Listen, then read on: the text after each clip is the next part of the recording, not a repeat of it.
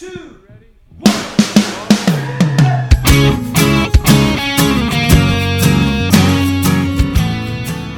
Hello and welcome to Say That, the podcast where your big questions get real answers. My name is Matt King. I'm your host here in the city of Chicago. And joining me here is the founder of Mission USA, Glenn Fitzgerald. I'm getting into this quest bar. Yeah, I, I tried to slow down the intro just long enough to give you time to finish chewing, but I kind of ran out of stuff to say. I'm getting it's it's too good. I can't slow down. Yeah. Well, hey, we're always looking for sponsors. So if you're whoever makes Quest bars, Monsanto, I assume, Probably. get at us. Also joining us, Director of Mission Inspection is Jed Brewer. Greetings. Uh, once again, as we are doing a double record, not with us due to profound technical difficulties, for which I'm declaring some kind of holy war against Tim Cook until he fixes. Uh, one of the pastors of Christ Community Church, Lee Younger, we soldier on bravely once again in his stead. And as we get into the soldiering on, I'm forced to declare an emergency. Well, And this is a brainstorming emergency. It's a it's an opportunity emergency. It's a holy crap, is this the best you people can come up with emergency? I uh, I, I turned to a link sent to me by friend of the show, friend of myself, one uh, Billiam Reeser, who's a uh, regional director for Young Life College and University. So his obviously a big part of his job is figuring out you know how to meet the spiritual needs of young people and that particular college age demographic, what it is to, to what unique challenges they're going through and how I might do that. So he, he occasionally looks for best practices on that. And that leads me to an article he sent me from Christianity, Christianity Today. Oh, I've heard of them. Indeed, haven't we all? The title Welcome to Church.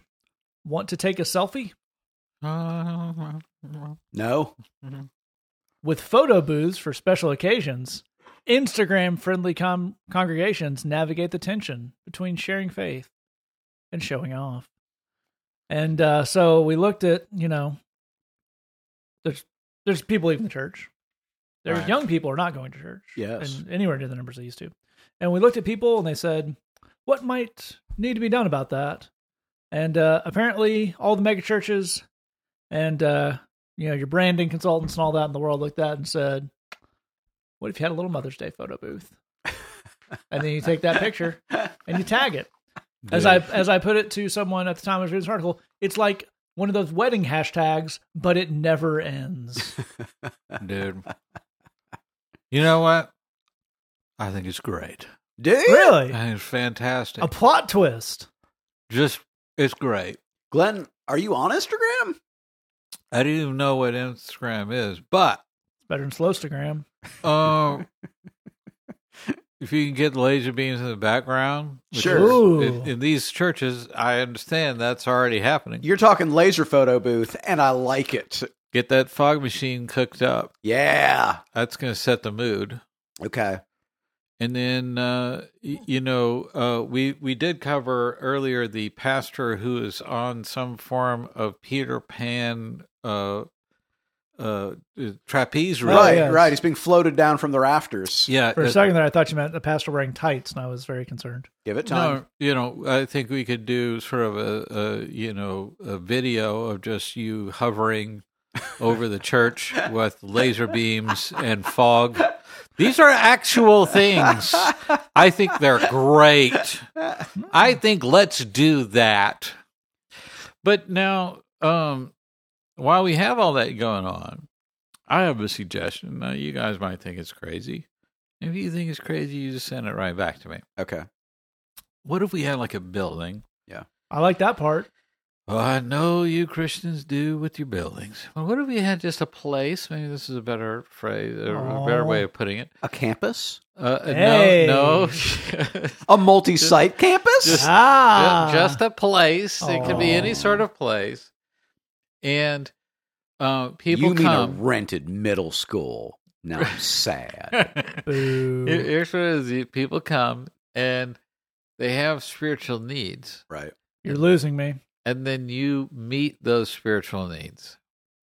I'm sorry, I fell asleep. Did did I miss something? Did something Yeah, happen? That's that's right. You you feed you feed the sheep. Um, it's just specially dedicated just for that. It's like a it, it's just like a crazy idea where like that's that's the only thing going on, man. I feel I feel like the branding just really doesn't do much for me. Yeah. How do we trick them into coming in though? Yeah. Well, you, you you tell them this is a place where your spiritual needs are met, and you come in and That's a terrible trick. yeah, that's right. It, it is a terrible trick. You know, you're not grasping the concept of this at all. No, I'm not. It- it- uh, yeah. Here's what I'm saying. Come on, people. Take in a photo booth picture at church. I think I can link these two together. Okay. Oh, Multiple photo booths that are linked to what your spiritual need is. All right. Okay. So, for example, maybe you're struggling with discouragement. We have a discouragement photo booth that you can pose in front of to tell the whole world that that's your struggle and a hashtag that goes with it. Okay. I'm gonna. Here's what I'm gonna say. Is you know like when you go to those uh, like the things where you put your face in it Yeah. and it's like a mermaid Mhm. and then it's like you're the mermaid Yeah, because yeah. you put your face in it. Theologians. spend a lot of time on the British seaside as a Yeah, child. that's right. Yeah, that that kind of thing. It's just Oh. theologians, you know, right. you know, just a bow tie and everything, whatever. A little C.S. Lewis. That's See right. what I did there? Or here's another one. You take the picture and we Photoshop in C.S. Lewis next to you, and it Oh, looks looking like impressed. yeah, he's listening to your thoughts, and he's he's kind of interested in your thing. Dude, you know how like this is for real. At big concerts, they started doing like the holographic proje- projection. Yep. You know, holographic Tupac and whatnot. Yep. Holographic C.S. Lewis. That's it. You just you've just fixed church. yeah. But again, we don't have him up there. It's not like we play the recording from one of the Mere Christianity BBC broadcast, and it's like, oh, it's C.S. Lewis preaching to us. He just sits in the front row and nods sagely at things pastor is saying. yeah. Well, and I, I think these are all fun ideas. I, I would like to go back to, to Jed's idea about, you know, you take a picture at a photo booth that, you know, it reflects your struggle. You've you've got your sloth booth, your lust booth, your gluttony booth, these whole things. And because, um, again, we've realized these are all terrible ideas. It's just how well can you brand them. And I think we call that Sinstagram.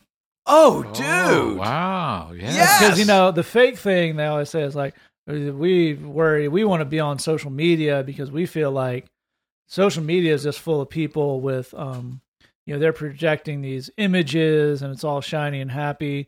So we as a church want to be there so we can project images of how shiny and happy our church is. And because we feel that's fine. So, but like, if you really want people to be honest, time for Instagram. Yeah. Yeah. I love Instagram. Let's get let's get some let's get some uh, confession going in those captions. yeah. Yeah. Like you have like it's- it's- for example, you have Mother, Mother's Day, and it's like, oh, here's a picture of you know all of us, and it was lovely. And then you write the description of the screaming fight that happened on the drive to the church, Right. and then before we take the picture. Well, no, I mean we've already got gluttony in there, right? Sure. You're taking pictures of the food you're eating. Yeah. There you go. That's gluttony right there. It's Instagram. It's I like- mean, what is Instagram if not gluttony and lust and envy? Yeah. yeah, Yeah. yeah, we're well on Yeah. our way, people. Yeah. I would really love to see, and I may start one, an Instagram account devoted to sloth. Oh, That would really make me happy. It's like you know, like you're live tweeting whatever, but you just like a a live video feed Yeah. of you not doing anything. live streaming a nap. you could do like a what do you call a where where a, a time lapse yes. and just like A time lapse of my nap. yeah. Yes. Yeah, you, you're you're getting it, man. You are you are getting the flavor that we're putting out here. I I think this idea is a hit because basically that's eh, everything's headed this direction. We're just giving a little push. Yeah, we we got seven deadly sins. What else is left that we haven't looked at? Let's see, we've got Greed, boom, Read. done. That's pretty much every church Instagram you've ever encountered. So Yeah. that one's taken care of. And as previously uh, mentioned, uh, the Preacher Sneakers Instagram account, Yeah, which is pretty well on display there. So we got sloth, greed, gluttony, envy, envy, lust, Oh, wrath. wrath. Wrath. Yeah. Well, wrath is just Facebook. I mean, yeah, that's just Yeah. pretty much. Or that's in Twitter. the comments. Every day it's a post on Instagram and the wrath tag, and it's just a picture of something someone wrote on Twitter and the phrase "go." Right. Yeah. and you just get in there and really Yeah. You, Kick 'em you out. click on the button and it says, uh, you know, enter the text of your wrath here. you Yes. know, and then you type it in and hit submit your wrath. And then it goes out. Ah, yeah. Yeah, that's that's fantastic. So lust, gluttony, greed, sloth, wrath, envy, pride. Ooh. Again, that's one's already pretty well covered. Yeah. Yeah. on the Instagram.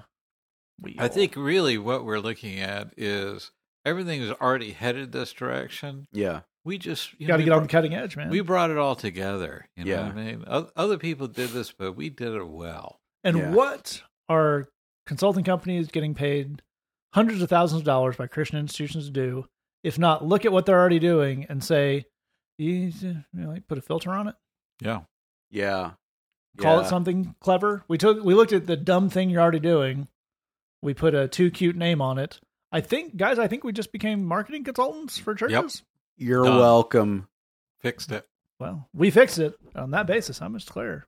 Emergency off. Ooh, We don't normally fix them that quick, but I feel like we really got into our groove on that one. yeah. It's uh, it's going to be an interesting pivot for your friends on the Set podcast from trying to fix people's problems to just saying, "No, yeah, that seems fine." Call it something catchy and just move on. One money, please. Yep, that's the way commerce works. Have you tried lasers? Have you tried holographic lasers? Because cats are fascinated by lasers. it's a fact. It's a scientific fact. Church attendance is up. It is mainly cats. We're going to herd 50 or 75 feral house cats Let me- onto this stage. And then people might come in because people like cats. There you go. You could pet a cat, and the cat runs around, follows the laser. Boom. Sure, there are Done. cat cafes. That's a thing. We're just doing that with church. And Cat la- church. Laser C.S. Lewis. we named all the cats Aslan. It gets very, very confusing. Dude, can we get, you know, I mean, we might have to hire animators for this, but uh, uh, it, we have a character, Cat Staples Lewis. Oh, there you C.S. Lewis reimagined as a cat, That Okay. feels like that's something that should have happened already. right? yeah, I Yeah. think uh, that's a that's a that's a hit right Yeah. there. Yeah. I think people will show up for this. Yeah, that's a go service, is what that is. I think people would show up for this, and I'm sad now. But no, it doesn't make me sad. Is Bridgebox comes out every month directly to your inbox. Songs, sermons, Bible studies, the whole lot. Great way for folks who like podcasts to get more content from us and support the work we're doing up here in Chicago. Only eight dollars a month. MissionUSA.com slash bridge box. We are moving into the month of June. We're going to look at the concept of how do I know who to trust. As a matter of fact, our first question this week is that bridge box question as we end May and head into June here. Get you a little preview of coming attractions. This is the bridge box question that Glenn and I preached on at the bridge, and it says whether I'm online or watching TV or even going to church, feels like somebody's always trying to get me to see things their way. Deep down, I know some of it isn't legit, but how do I know who to trust? And Jed, uh, as the director of the Bridgebox program, hmm uh, why? Let's start out maybe, maybe looking at why we thought this was an important thing to cover. Well, I think there's a lot of reasons for it. In a big picture sense, I think that we have reached a point just societally where we're kind of inundated with misinformation. Um, and, and, and if we wanted to be more precise about it, we're inundated with very selective information. Even when it's not strictly speaking wrong, it's kind of been edited and um, uh, reworked to to slant it in a very specific direction to really make it more propaganda than anything else. And we're also at a point, uh, and this is true on the streets, this is true online, this is true in a lot of churches, where a lot of that information is being passed along by people who don't realize that they are passing along bad information. Um, there certainly are people out there who act in bad faith, who are they are doing a wrong thing, they are trying to do a wrong thing. That is the goal. The, the goal is to deceive. There's a lot of people though who I heard a thing and I thought it was interesting, and now I'm telling you, uh, with with no sense at all that this might be untrue, might be designed to cause a problem, you know, this kind of thing. So I think in a sense we're all swimming in that. And again, that's as true at the jailhouse as it is on Facebook, oddly enough. Um, the real question, of course, is what do we do about it? You know, it's it's unpleasant and it's kind of exhausting, but how do we actually navigate those challenges? And in a funny way, even though it feels like a very, very modern problem, most of the solutions to it go back to things that are pretty ancient and, and pretty classic. So, the first thing that really, really matters is simply the idea that trust must be earned, that we shouldn't trust anyone just because. Uh, we shouldn't trust anyone like as a gift because trust isn't a gift. Love is a gift, but trust is earned. And so the question that we really want to train ourselves to be asking regularly is has this person earned trust in my life?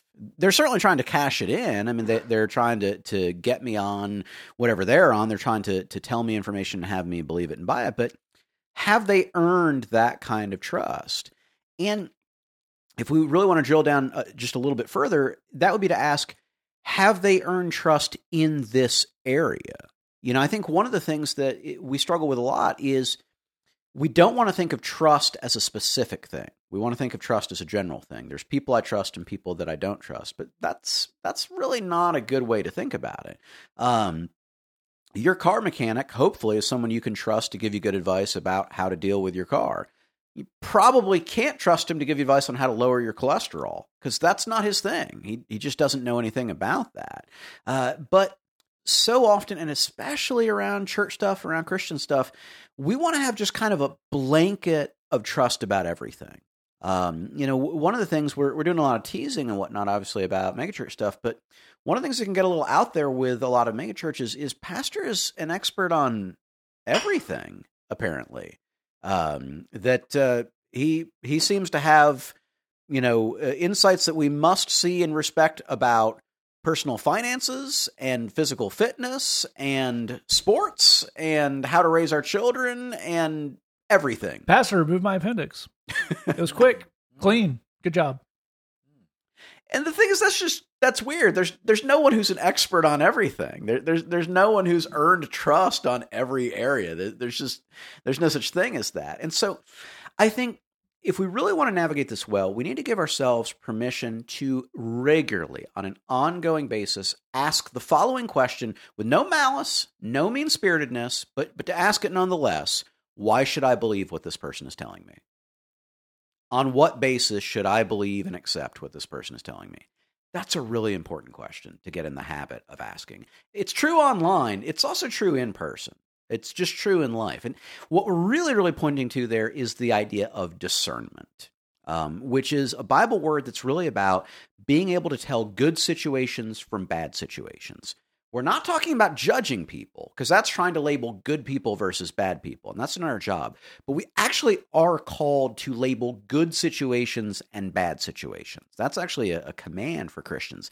And really, the key starting point for good discernment, often anyway, is asking that question why should I believe what this person is telling me? Why should I give weight to the advice or the input or the counsel or the information that this person is giving me?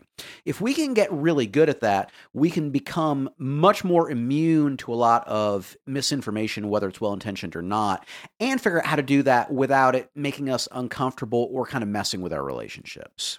It's a great, great point. And Glenn, maybe uh, we can look at some practical aspects on this because I think one of the key ways we can look at trustworthiness is is someone engaging in behavior that is almost uh, universal across people who are not trustworthy. Are they trying to? We were talking last episode about with uh, media trying to gin up fear and mm-hmm. uh, anger and all that stuff as a way that papers over a lot of pretty thin arguments. Well, that's that's right. I mean, I think if you if we just start with news media, for example, you if you sat down and watched however many hours of any kind of news media on any channel and looked at how much of this is helping me to be a become a better citizen and how much of this is some form of tragedy those that those two different types of stories. Uh, Walter Cronkite was actually the one who coined that division of he said it's it's either information helping you become a better citizen or uh, barn burnings, as he put it. You know, this idea of here is a barn, it is on fire. Isn't that sad? It it is sad. It, it it might be worth knowing on some level, but it's not helping me become a better citizen. This is not important information.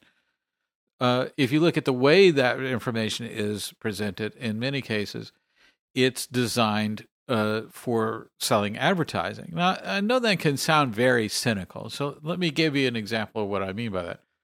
Um, about, uh, well, let's say several years ago now, um, I was contacted by a news producer who's working one of the three major networks. I'm not going to mention which one. And th- this was a producer for the morning uh, shows. You know, the the morning uh, little digest shows with the little uh, news segments on them. And uh, this producer was saying, "We want a story on gang activity." And I said, "Well, I you've called the right guy. I know about that stuff, and I can I can help you with that." And they said, "Okay, here's what we want. Um, we will let you say anything that you want about gangs. Anything. You can say anything you want about Jesus. You can preach a sermon. We don't care. What we need are, are visuals of gang members that look like gang members acting menacing. If we can find, like, if they can literally just have like a pistol that they're holding or a gun of some kind, and if we could get those visuals, you could put, we'll just put voiceover over that. You could say anything you want about Jesus. Just, it really doesn't matter to us at all. This is from one of the major networks on their morning show as a producer. And I said, well, I, uh, I'm not going to do that. But out of curiosity, why on earth would this be a good idea? And she said, well, we our depart our our, our uh, you know head of our department or what have you says that if we have more young viewers, uh, well, we can get more young viewers if we have interesting visuals like that. Like they did a study for what brings in young viewers, and guns and gang activity was one of those things. So that we're just looking for a story where we have visuals of that. It doesn't matter what the story is at all, just that it has those visuals. Then we get the younger viewers. And I said, well, why do we want younger viewers? And she said, well, then we can sell advertising and uh, have a younger audience. It's a it's a better demographic. This, I mean, she's not lying about this. She's not papering over this. She's not whatever.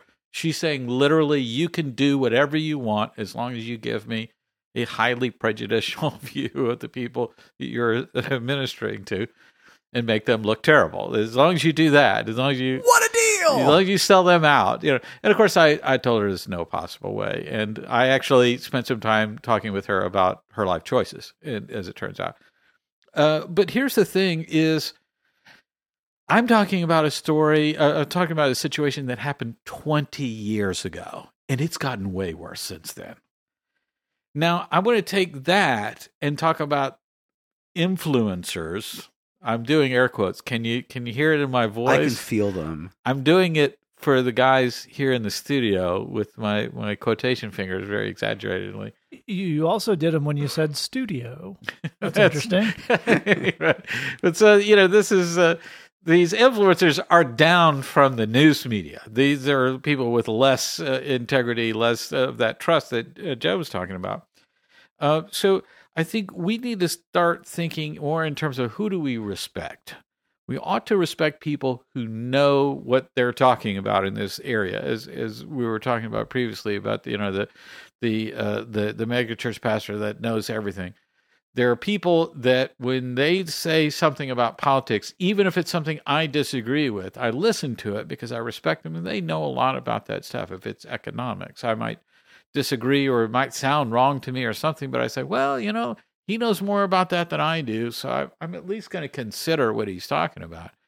Those kinds of things I think are more important. Let's look for who do we respect, and I think that's actually going to shrink down a lot of your online uh, uh, consumption of, of these things that are kind of throwing you off.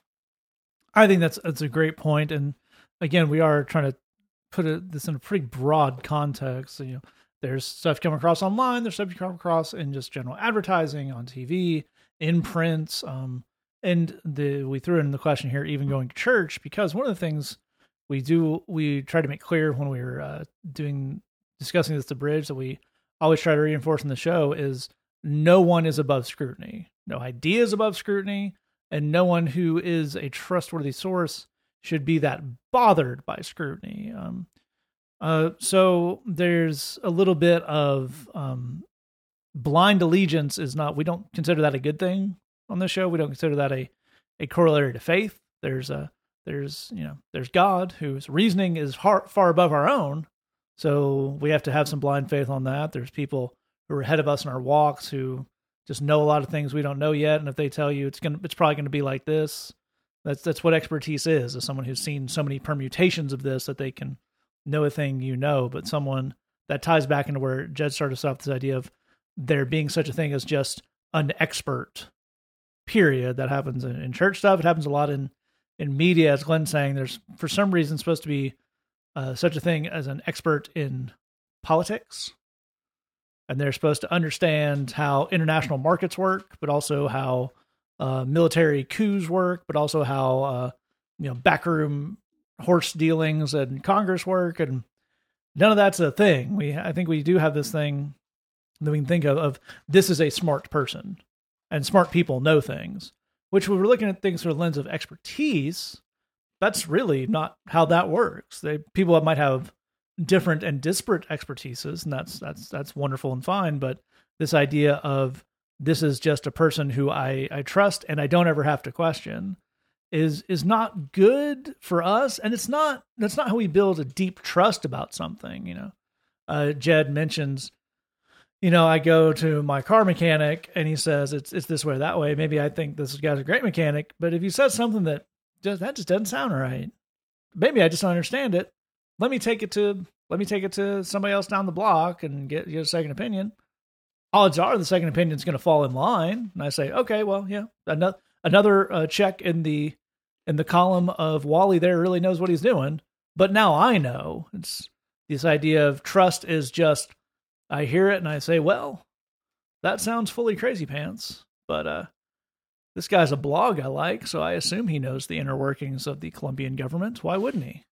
That's really that's uh, some stuff we were talking about in the last episode of some of this stuff is people really want to sell you an entire narrative about yourself and about them and about the world and about the others and about the whole thing and facts and truth don't really work in that narrative sense of it always falls this way it always falls that way so uh, it's just some things to keep in mind there and as uh, we are often fans pointing out feel free to double check us because uh, we all do a lot of talking, and uh, you know, occasionally something slips through right there.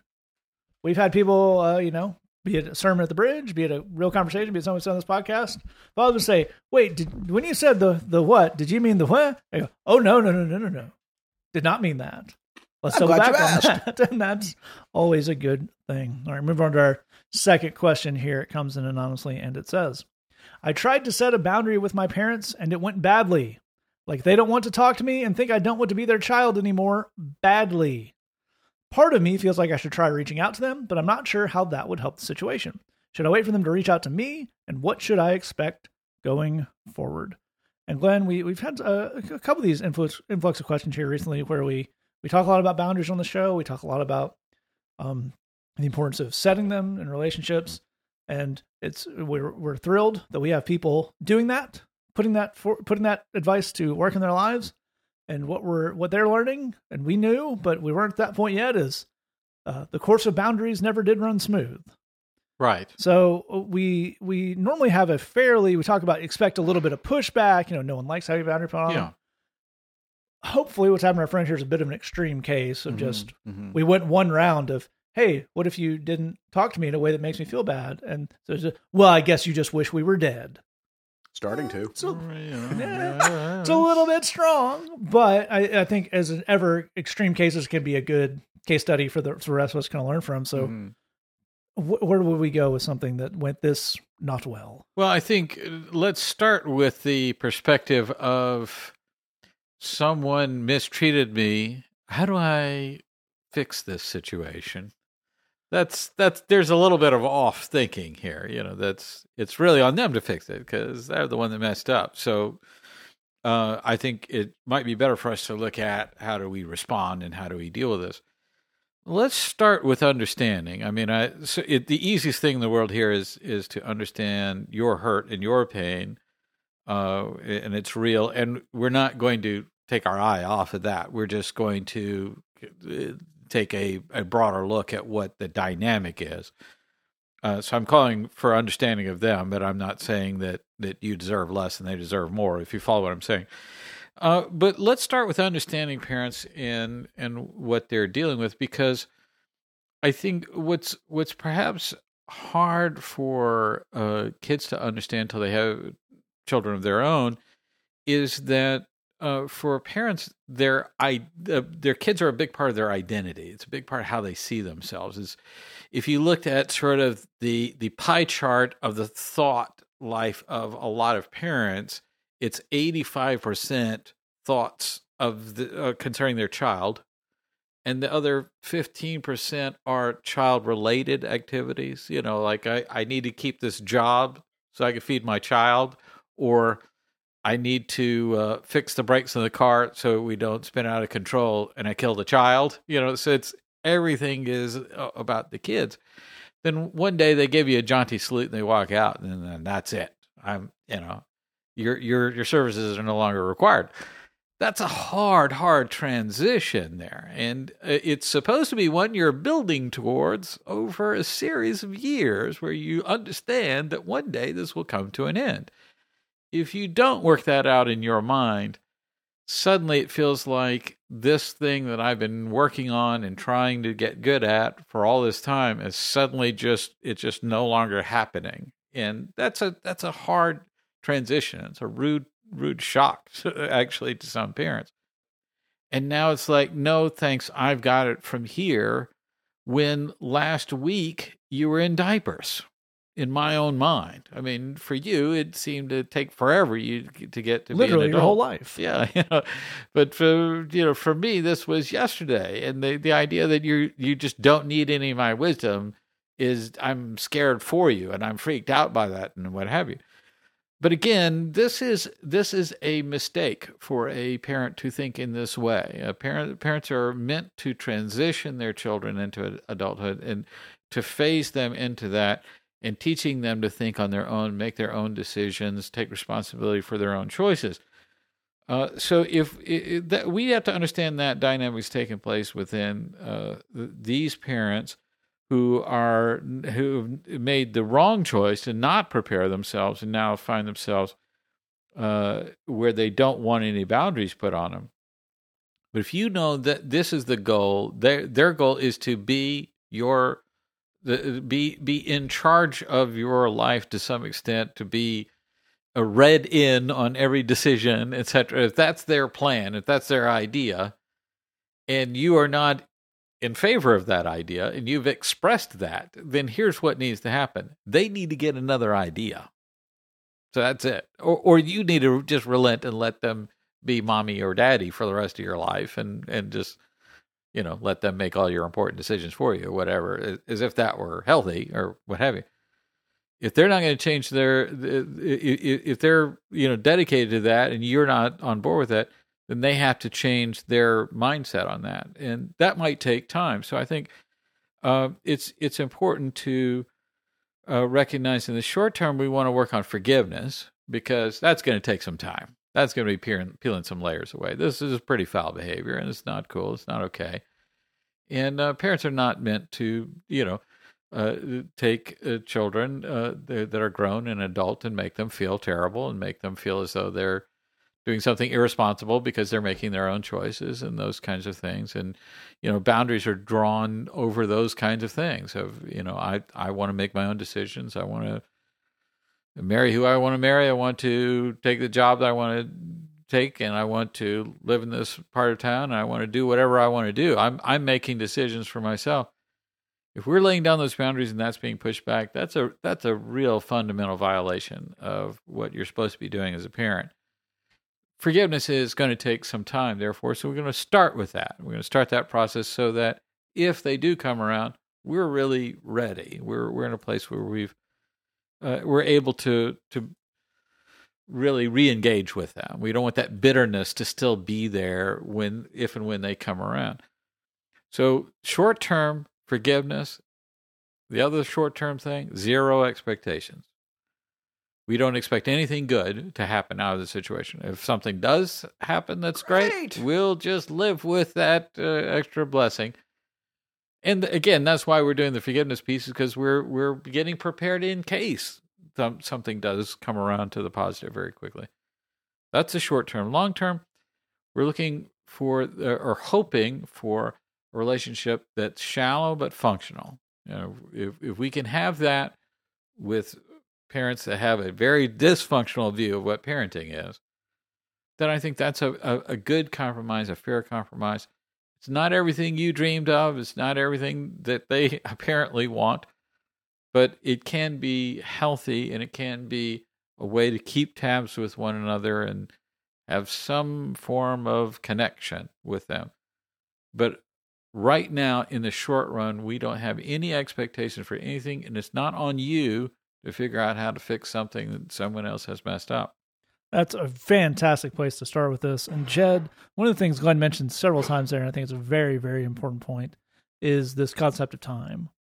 Um, when we set boundaries with people, when we're working on any kind of relationship where there's some conflict there, time is going to be a big element. The problem with that is waiting for stuff sucks. Yes. So it, I think there's a very understandable temptation to try to circumvent that, and it can really kind of be, it can help us lose focus on what's going on with the boundaries. Unfortunately, so I decided X behavior is not acceptable, so I told these people I will not put up with that, which is what setting a boundary is in its simplest term.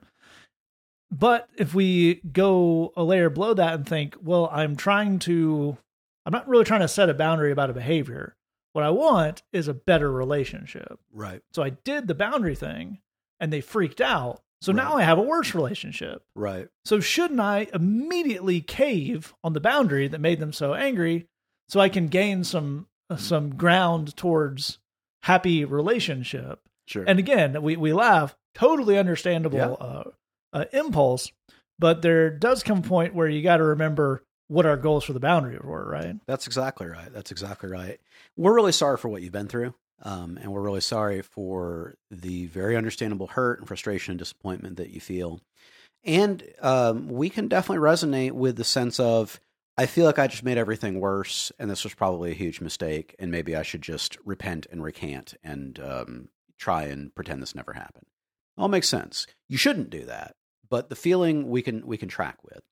I think part of what we do need to do here, uh, in the spirit of these things take time, is to pull the camera back for a second and review how we got here. Um, yes, we would like to have a better relationship in in a big picture sense, and, and building better relationships always takes time. I mean that that's not a quick thing in, in any context. Um, but to ask ourselves, why did we set a boundary here? Uh, because I guarantee you, you did not do it on a whim or for no reason. Um, I'm going to tell you a story, and then we're going to come back to your situation. So, many years ago now, we had some folks who were volunteers with the Bridge program. Uh, they lived in the suburbs, and uh, husband and wife, and had a house full of little kids, and uh, really sweet people, really cool.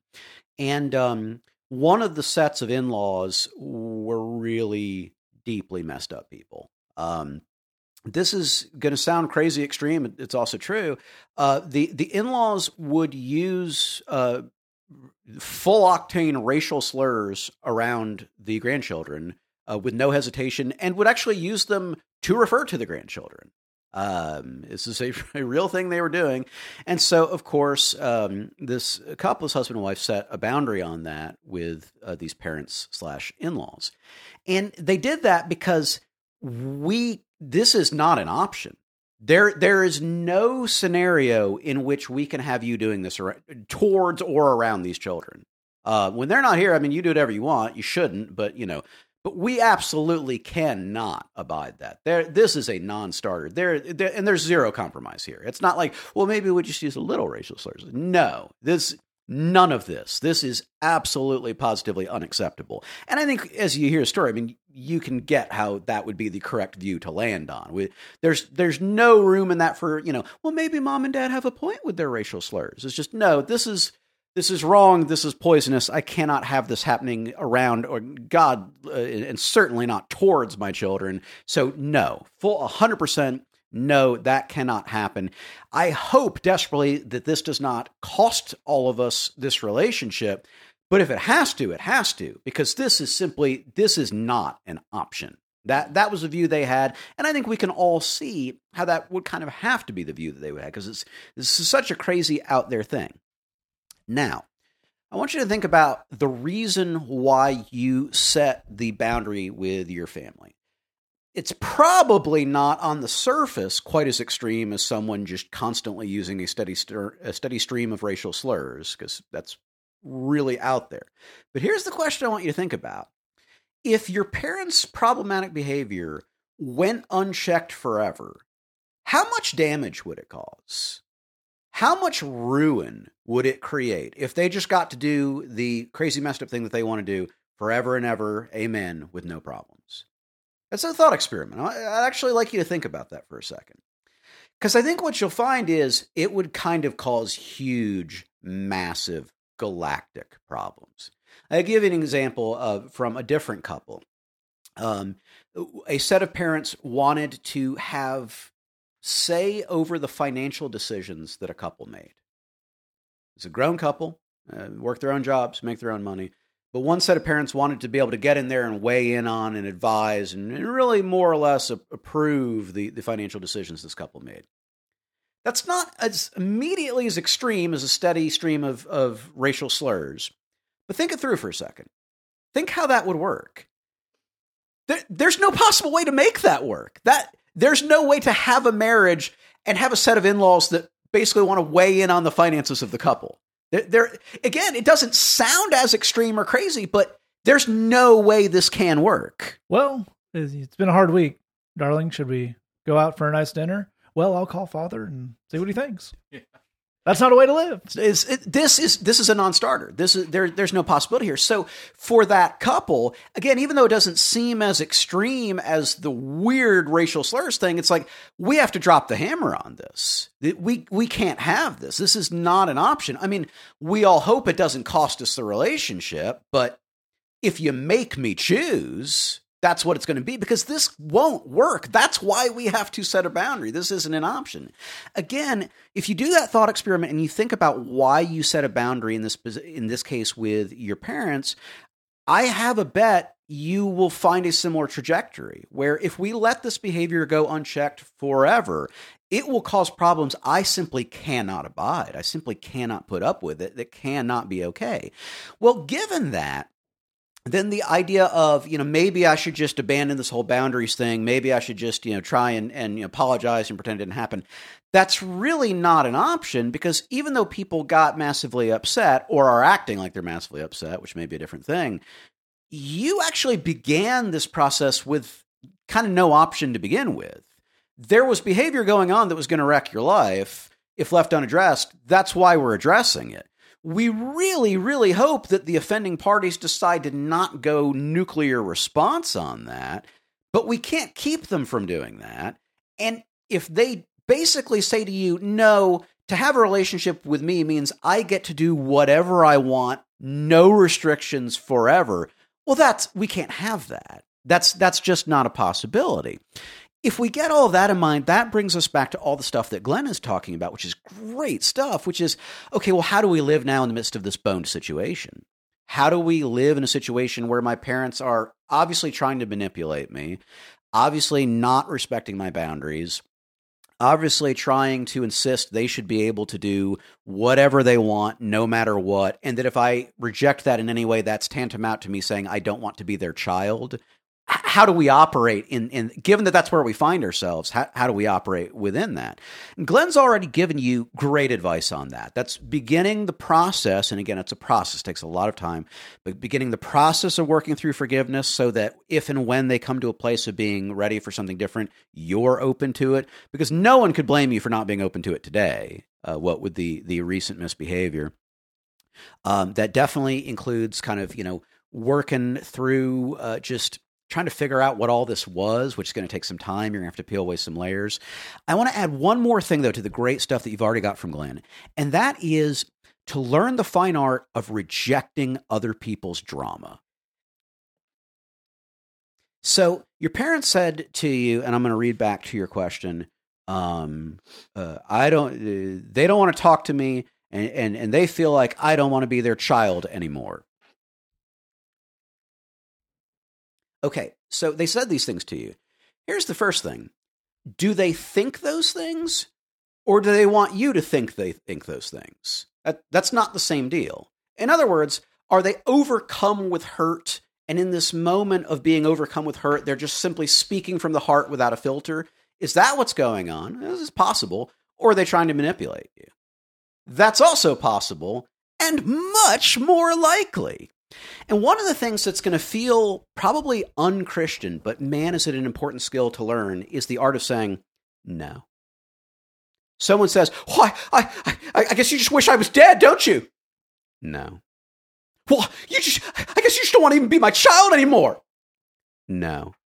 And not no to the question, no to all of this. No. This is a blanket rejection of all this. All of this. The answer is no. No to all of this. Uh, I got to give a shout out. Hallie is uh, just a ninja at this. And there's incredible power saying, that's not what I said. Don't put words in my mouth. You know where I'm coming from. No on all of this. You say it cold, you say it slow, you say it simply, you de escalate. You bring the drama down and you make it clear I'm not giving you anything on this. Um, you're playing a game with me. Somewhere in it, are you legitimately hurt and whatnot coming from that? Yeah, but this is an attempt to manipulate me. This is an attempt to get your way by amping up the drama. And the answer to that is no.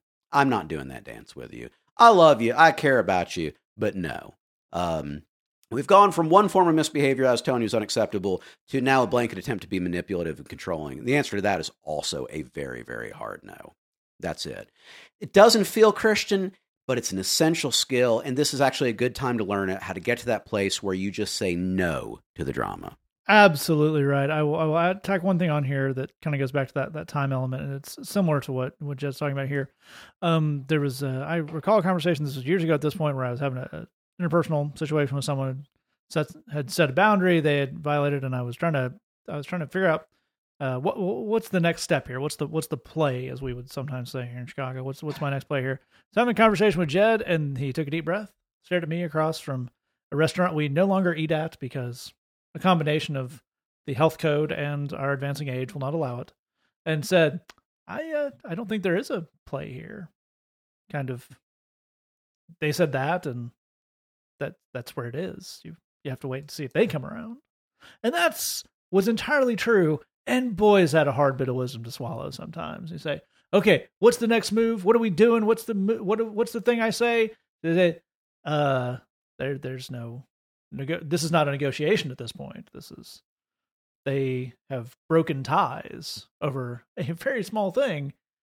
You kind of have to wait for them to be the one to come back in because this is this is an asymmetrical bit of negotiation here. If you say, "Hey, I would love you to not treat me in a way that is awful," and they say, mm, "That's pretty much the only way we're going to be in your life, so take it or leave it." If this was an actual, you know, if you'd gone to buy a car, let's say you were selling your car and you said, you know, it's got some miles on it, not in great shape.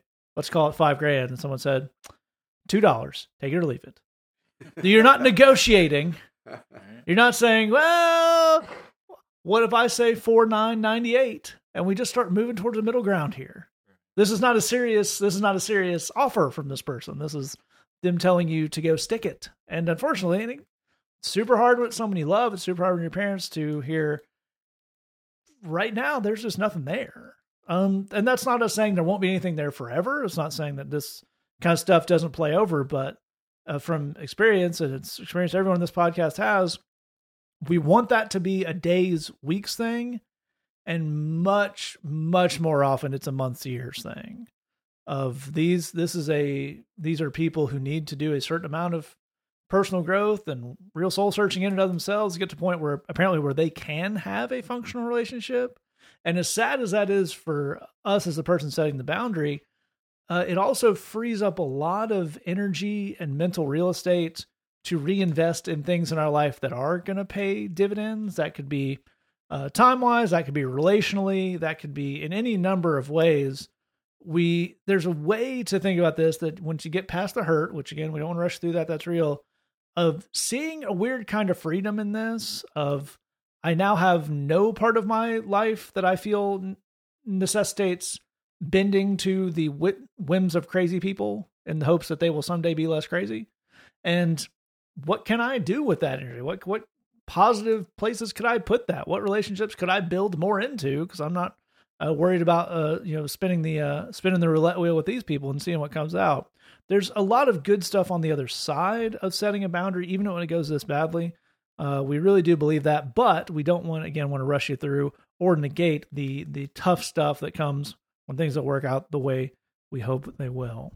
We'll move on to our final question here. It came in anonymously, and it says, I have so many things about me that I need to change, but I don't know where to start. I'm really embarrassed about some big things, but sometimes smaller things take me off my square a lot faster. So, where do I start with all that? Also, if I can't fix everything at once, how do I what do I do about the things I'm not working on at the moment? And Glenn, where would we start off? Well, I think uh, you, you're you're sort of uh, giving me a flurry of ideas here. All of these are interesting, so I want to kind of uh, compartmentalize them a little bit. Uh, uh, so you're you're absolutely right uh, that there are many things about you that need to change. That's true for everyone. So that's uh, as long as you know that's true for everyone, then that's good.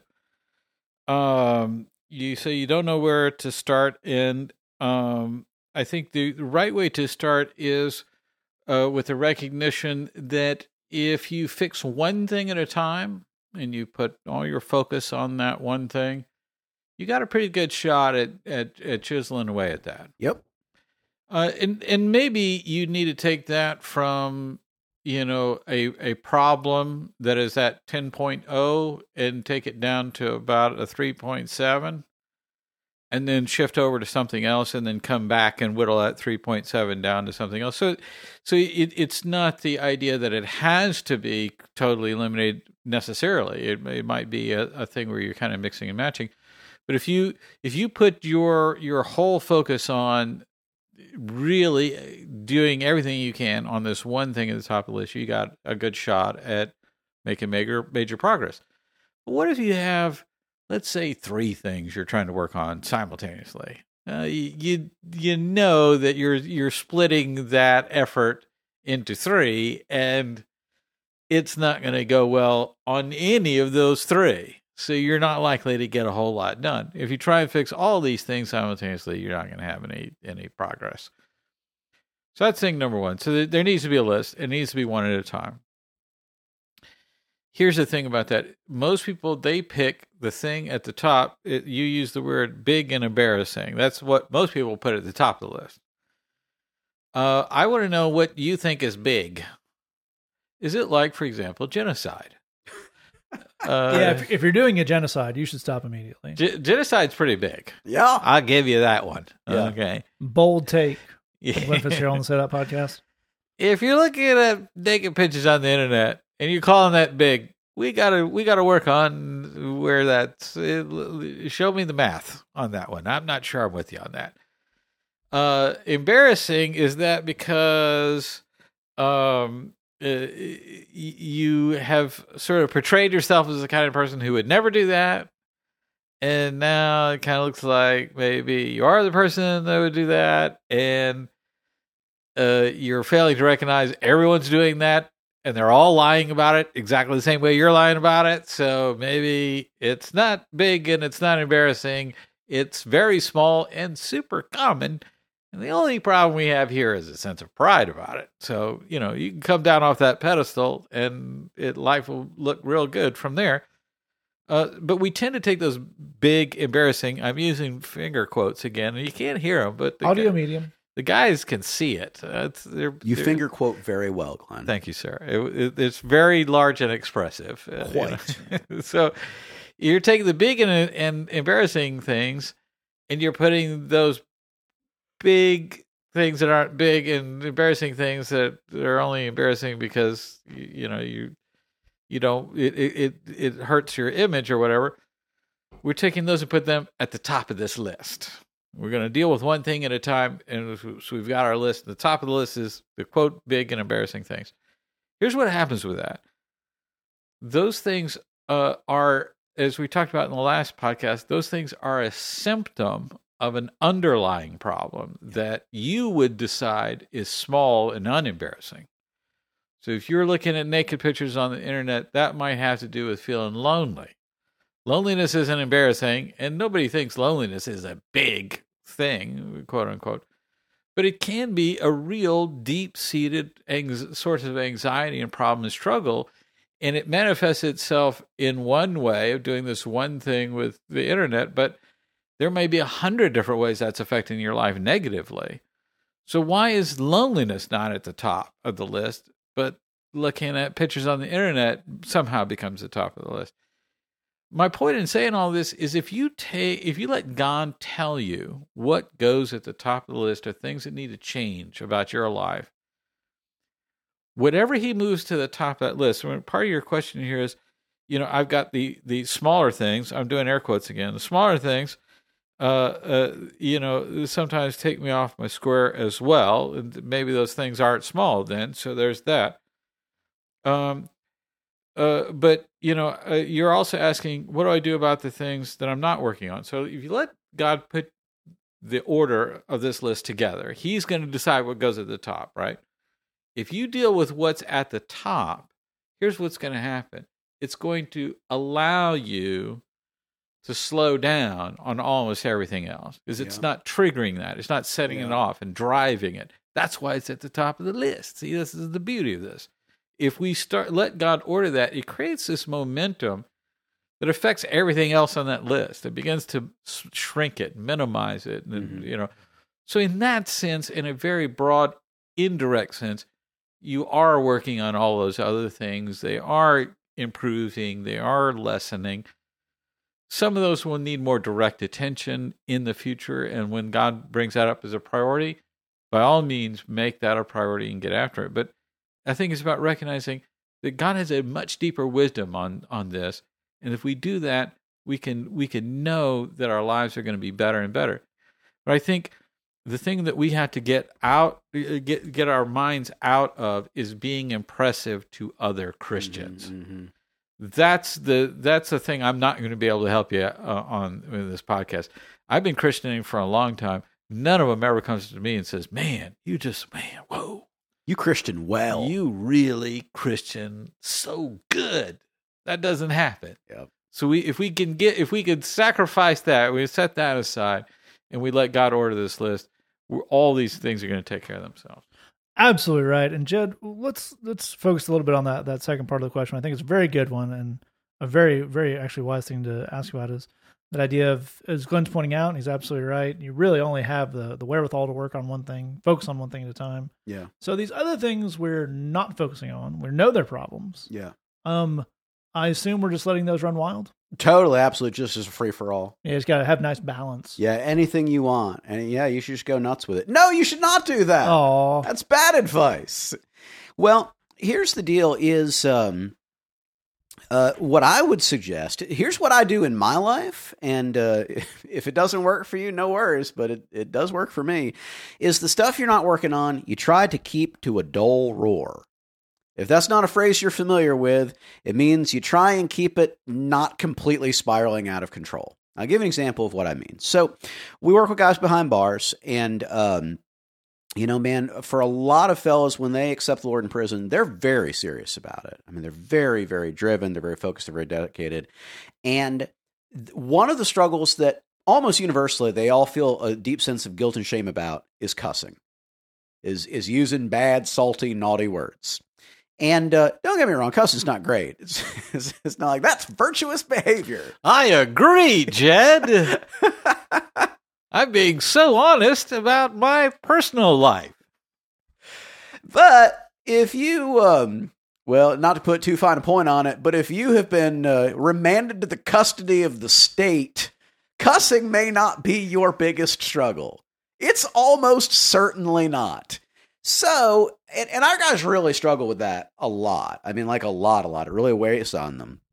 Okay, but what do we do with it? Well, we have a few options. One would be to say, well, I'm going to try and work on cussing at the same time. Well, now we're getting back to the problem Glenn already pointed out, which is we're kind of um, we're cheating the thing we really should be working on, so that's not great.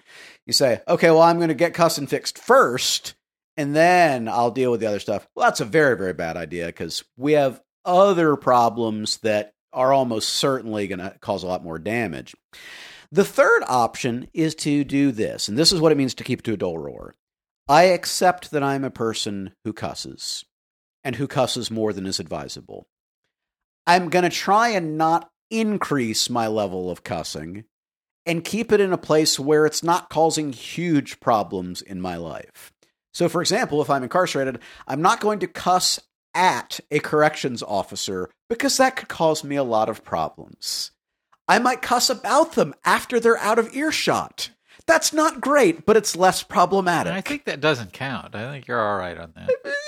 Yeah. If a cuss falls in the woods And no one hears no it. one hears it. So, uh, you know, when I get out of prison, I may cuss at the work site when I hit my hand with a hammer. I'm not going to cuss when I'm at church with grandma. Uh, I'm, I'm going to put some basic limits on it so it's not completely spiraling out of control, even as I'm recognizing I'm not trying to fix it right this minute.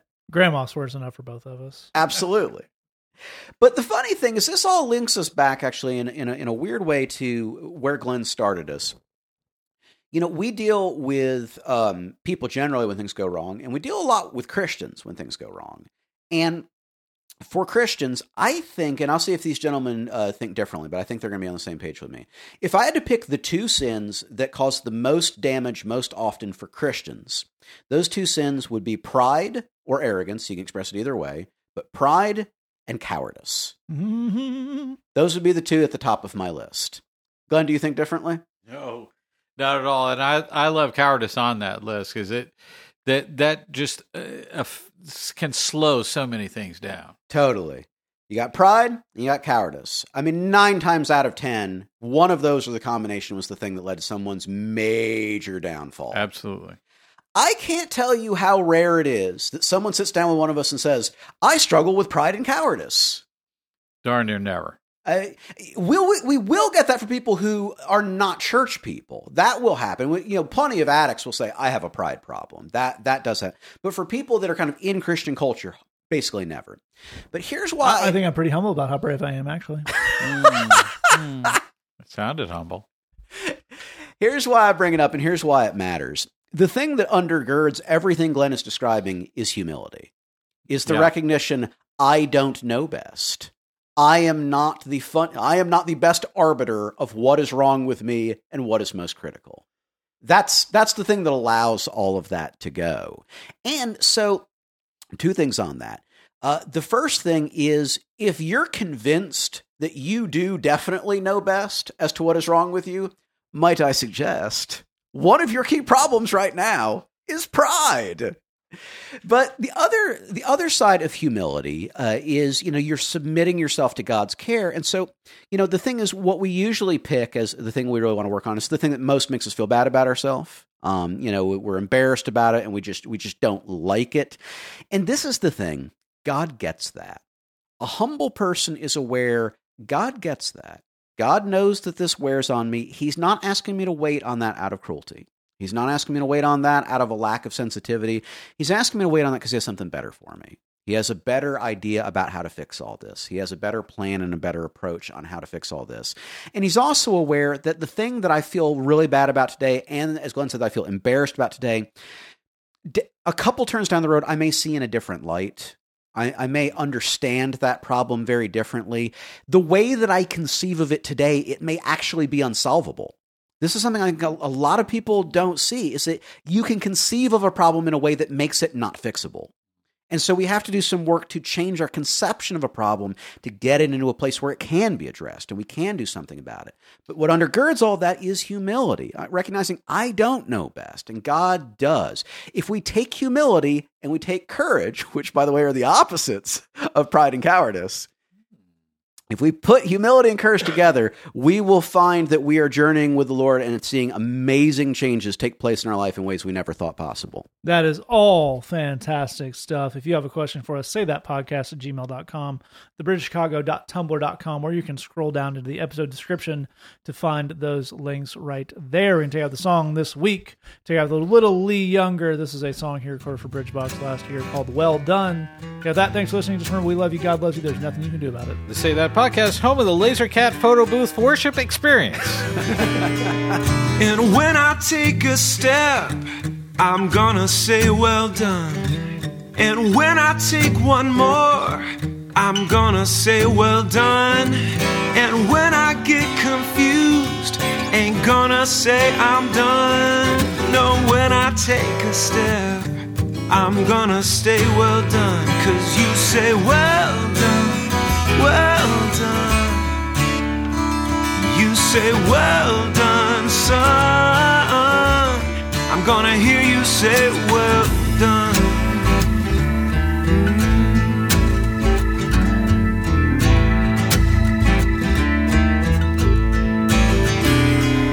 Well, maybe it's a small one. I'm gonna say, Well done. And maybe it ain't perfect, but I'm gonna say, Well done. Well, maybe it's a big old mess. Ain't gonna cut and run, no. When I take a step, I'm gonna say, Well done. Cause you say, Well done, well done. You say, Well done, son.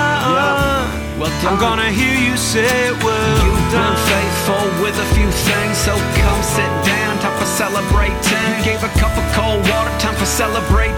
Change the way that you think, time for celebrating.